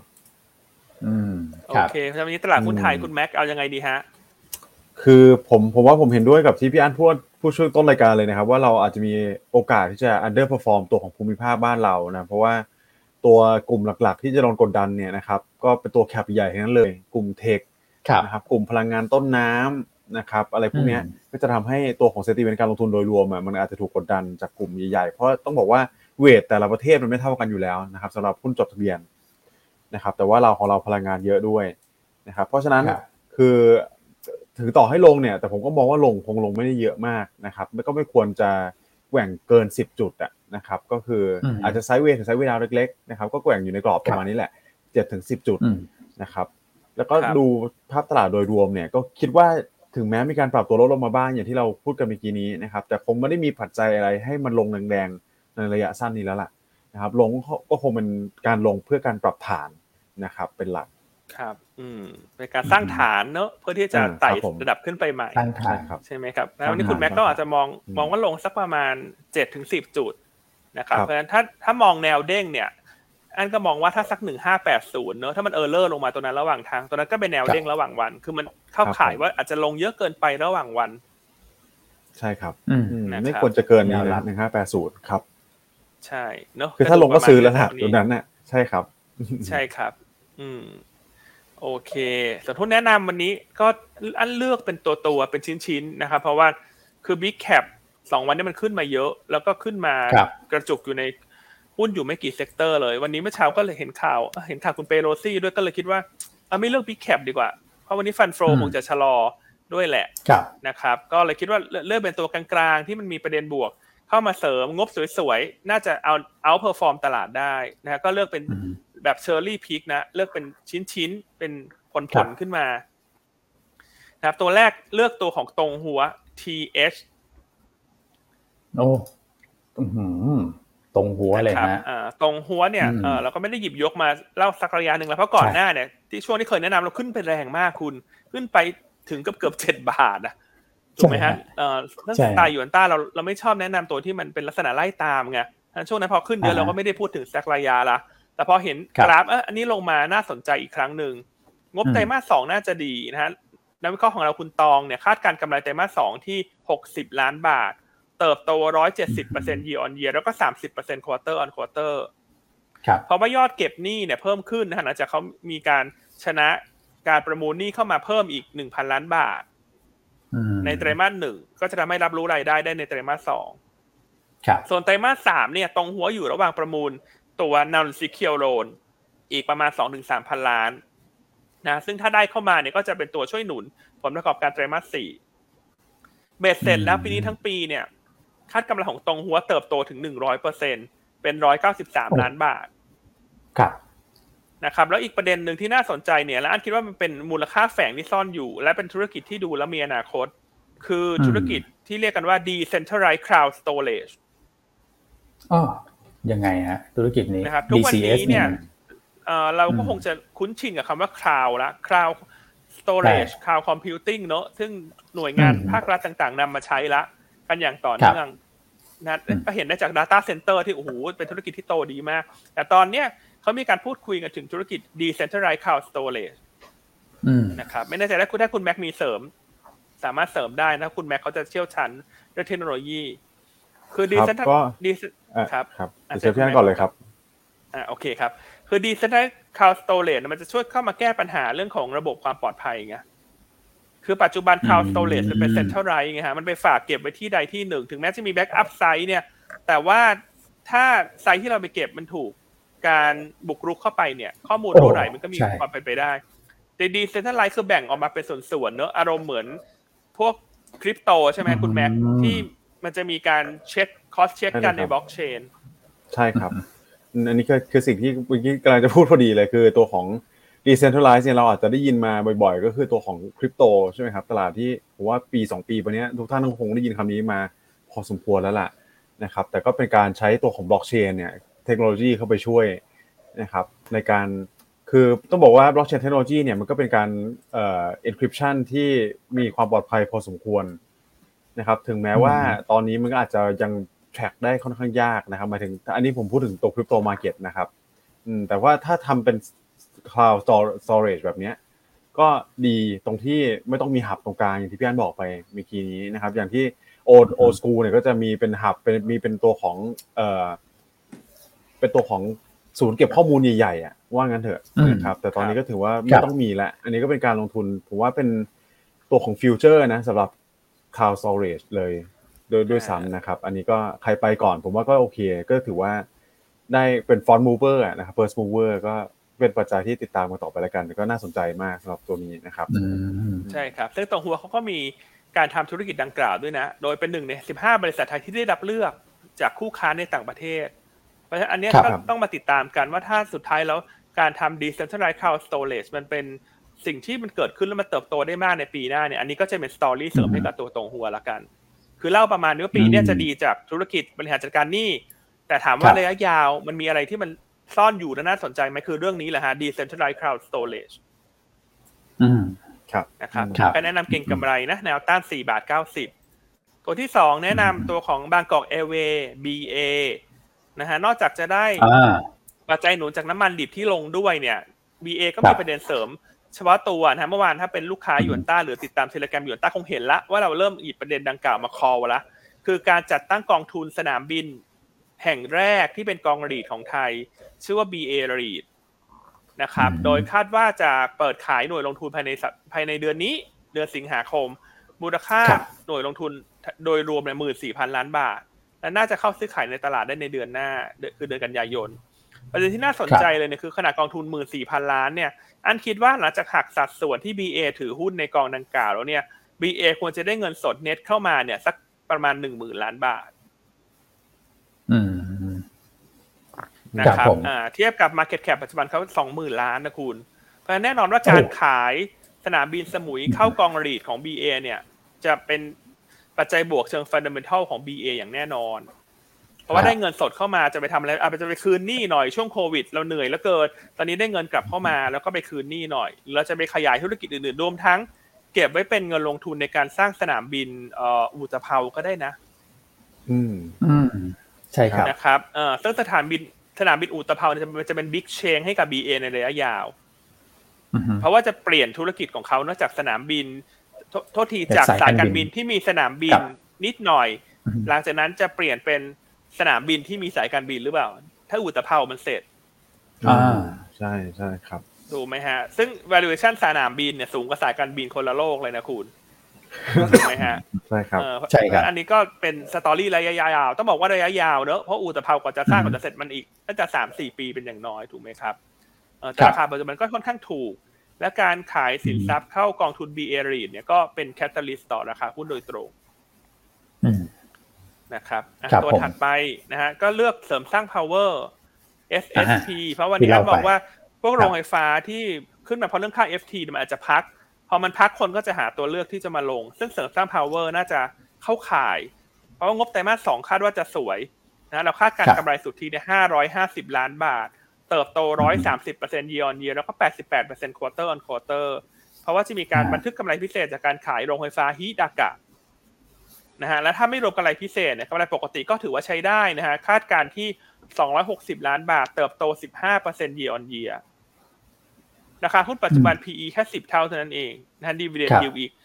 เอ่อเกือบ4%ต่อปี ก็แนะนำสะสมตัวเสริมสร้าง power นะแนวต้าน10บาท ครับผม ครับอะส่วนตัวสุดท้ายวันนี้คุณแชมป์เลือกอะไรฮะครับเมื่อวานนี้หุ้นคุณแชมป์ถือว่า perform ได้ดีนะ คือใช่ CPN ฮะนะคุณนิวไฮไปเลยนะ CPN แรงมากครับผมอ้าววันนี้คุณแชมป์แนะนำในตัวของ PTG นะครับ ราคาหุ้นเนี่ยยังอยู่ในโซนด้านล่างนะครับ แล้วก็เอ่อ คาดหวังเรื่องผลประกอบการไตรมาส2เนี่ยน่าจะฟื้นตัวเด่น Q1Q นะครับแนวต้านที่คุณแชมป์ประเมินไว้ก็ 15 บาท 40 แนวรับ 14 บาท 70 แล้วก็ stop loss ถ้าต่ำกว่า 14 บาท 40 นะครับวันนี้หุ้นที่พี่อั้นเลือกมาต้องบอกว่าเป็นชิ้นๆจริงๆนะนะครับเป็น cherry pick เลยนะฮะตีมอาจจะไม่ได้อ่าไม่ได้ชัดแต่ว่าทุกคนเนี่ยมีปัจจัยบวกเฉพาะตัวที่ผมคิดว่าน่าจะสามารถทนทานภาพรวมตลาดที่อ่าอาจจะกลับมาผันผวนระยะสั้นได้ค่อนข้างดีนะครับแต่เท่าที่เช็คดูนะฮะ ตัวของ futures ก็ call ในส่วนของ S50 U22 เนี่ยนะฮะก็ call ปรับตัวลงไม่ได้เยอะนะครับ เมื่อวานเราปิดไปที่ 958.6 call อยู่ที่ 955 จุดนะฮะก็จะลงมาประมาณสัก 3 3.6 เกือบ 3-4 จุดประมาณเนี้ยครับพี่อั้นคุณแม็ก